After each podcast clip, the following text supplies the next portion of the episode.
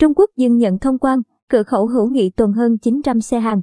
Lãnh đạo chi cục Hải quan hữu nghị cho biết hiện phía Trung Quốc dừng nhận hàng hóa từ Việt Nam sang và chưa thông báo lý do cụ thể. Thông tin với VTC News chiều mùng 7 tháng 3, một lãnh đạo chi cục Hải quan hữu nghị nói, từ ngày mùng 5 tháng 3, phía Trung Quốc bắt đầu không nhận hàng qua cửa khẩu hữu nghị và đến 6 tháng 3 thì dừng hẳn. Do không có thông báo cụ thể nên hiện chưa biết bao giờ hoạt động thông quan mới trở lại bình thường.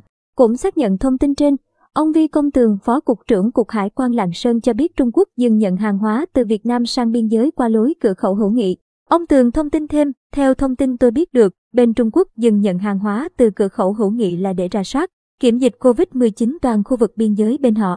Nếu không phát hiện vấn đề nghiêm trọng, có thể thông quan bình thường trở lại sau 3 ngày. Tính đến tối mùng 6 tháng 3, tại các cửa khẩu Lạng Sơn còn 1.710 xe hàng chờ thông quan, trong đó có 1.097 xe chở hoa quả. Riêng tại cửa khẩu hữu nghị đang tồn 921 xe với 467 xe chở hoa quả.